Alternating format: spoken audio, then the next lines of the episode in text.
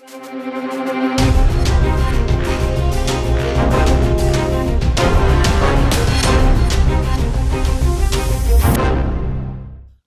நெஞ்சங்களுக்கு இனிய தமிழ் வணக்கம். பொலிட்டிக்கல் பல்ஸ் நிகழ்ச்சிக்கு உங்கள் அனைவரையும் அன்போடு அழைக்கிறேன். நான் உங்கள் சகோ சே த இளங்கோவன். செவ்வாய்க்கிழமை இன்னைக்கும் பரபரப்புக்கு பஞ்சம் இல்லைங்க ஏன்னா முக்கியமான ரெண்டு விஷயங்கள் அரங்கேறி இருக்கு. ஒருத்தர் செம்ம ஹாப்பியில் இருந்துட்டு இருக்காரு இன்னொருத்தர் கொஞ்சம் அப்செட்டில் இருந்துட்டு இருக்காரு அந்த ரெண்டு பேருமே முன்னாள் முதலமைச்சர்கள். புரிஞ்சிருப்பீங்க? ஒருவர் முன்னாள் முதலமைச்சரான திரு எடப்பாடி கே பழனிசாமி மற்றொருவர் முன்னாள் முதலமைச்சரான திரு ஓ பன்னீர்செல்வம். இதுல குஷியோ குஷி அதுல இருந்துட்டு இருக்கிறவர் எடப்பாடி தாங்க. ஏன்னா இரண்டு முக்கியமான விஷயங்கள் நடந்திருக்கு. ஒன்னு அதிமுகவுடைய பொதுச் செயலாளர் எடப்பாடி க பழனிசாமி அப்படின்னு இந்திய தேர்தல் ஆணையம் அதிகாரப்பூர்வமாக தன்னுடைய இணையதளத்துல பதிவேற்றம் செஞ்சிருக்காங்க. அது மட்டும் இல்லாம இபிஎஸ் தரப்பு தாக்கல் செஞ்ச ஆவணங்களையும் தேர்தல் ஆணையம் இந்த இணையதளத்துல பதிவேற்றம் செஞ்சிருக்காங்க. இதில் என்னங்க ஹாப்பி அப்படின்னா எடப்பாடி முன்பு இருந்த அந்த தடைகள் எல்லாமே ஏறக்குறைய முழுமையாக நீங்கிடுச்சு அப்படின்னு கூட சொல்லலாம். இனிமேல் ஓபிஎஸ் அவங்களுடைய தரப்பினர் அதிமுகவுடைய கொடியோ சின்னத்தையோ பயன்படுத்துவது உரிமை கோருவது அப்படிங்கிறது அர்த்தமில்லாத ஒன்று தான் வேற வகையில் சட்ட ரீதியாக அவங்க போராட்டங்களை தொடரலாம். ஆனாலும் ஏறக்குறைய வெற்றி முழுமையாக எடப்பாடி தரப்புக்கு வந்துருச்சு அப்படின்னும் சொல்லலாங்க. அப்படிதான் அரசியல் விமர்சகர்கள்லாம் தெரிவிக்கிறாங்க.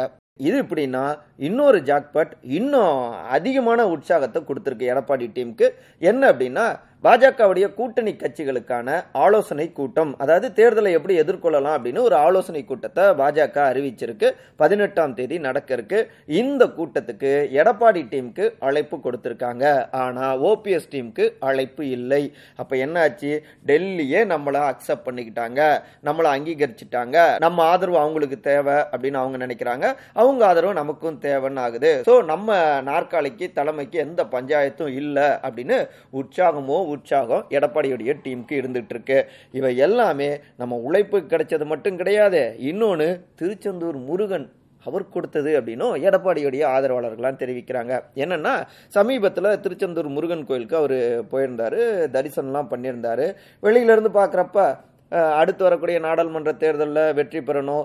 அப்புறம் மதுரையில் நடக்க இருக்கக்கூடிய அந்த பொன் விழா எழுச்சி மாநாடு சூப்பராக நடக்கணும். அதுக்காக தான் தலைவர் அங்கே போயிட்டு சாமி தரிசனம்லாம் பண்ணாரு அப்படின்னு கட்சிக்காரங்க பேசிக்கிறாங்க.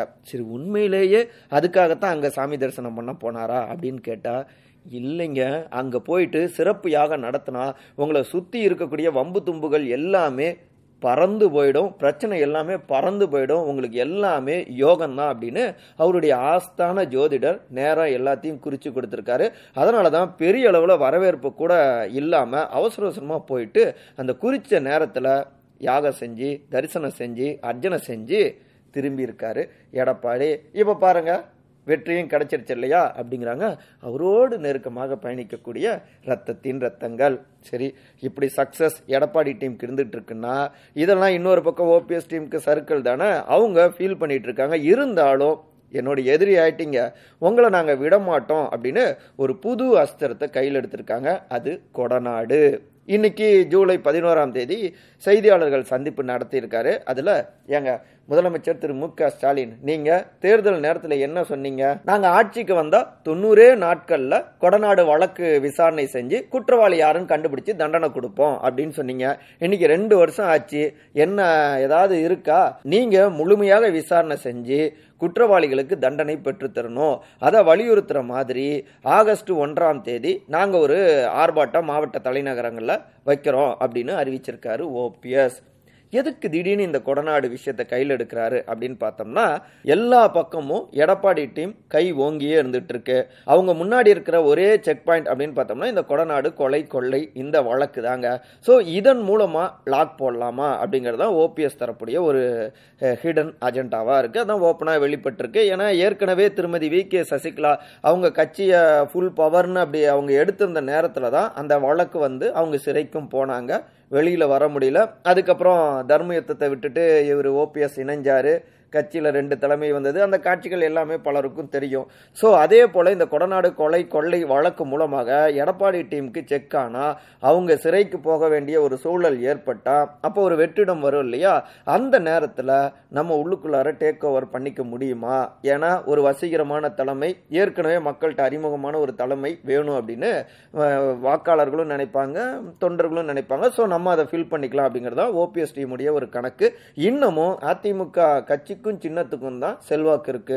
ஸோ எப்படியாவது அந்த ஒற்றை குட்டியோண்டு அந்த வெளிச்சம் தெரியுது அதுலேயாவது போய் அந்த இடத்த நிரப்பிடலாமா அப்படின்னு ஓபிஎஸ் டீம் நினைக்கிறாங்க. அதனால தான் இந்த கொடநாடு மூலமாக நெருக்கடி கொடுக்க நினைக்கிறாங்க. திமுகவை பொறுத்த வரைக்கும் அவங்க கட்சிக்குள்ளார இருந்தவங்களே இப்போ வெளியேறி ரெண்டு பேரும் சண்டை போடுறாங்க. இப்போ அவரே கையில் எடுத்து கொடநாடு விஷயத்த பேசுகிறப்ப எடப்பாடியோடைய இமேஜ் இன்னும் உடையும்.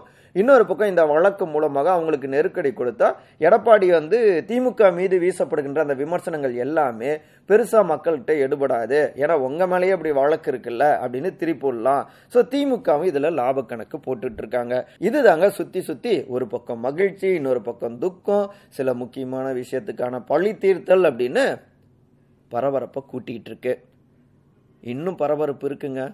அதெல்லாம் நாளைக்கு பேசுவோமா? மறக்காமல் நம்முடைய பொலிட்டிக்கல் பல்ஸ் நிகழ்ச்சியை ஃபாலோ பண்ணுங்கள் உங்களுடைய கமெண்ட்ஸுகளை பொன்னான கருத்துக்களையும் பதிவு செய்யுங்க. நன்றி வணக்கம்.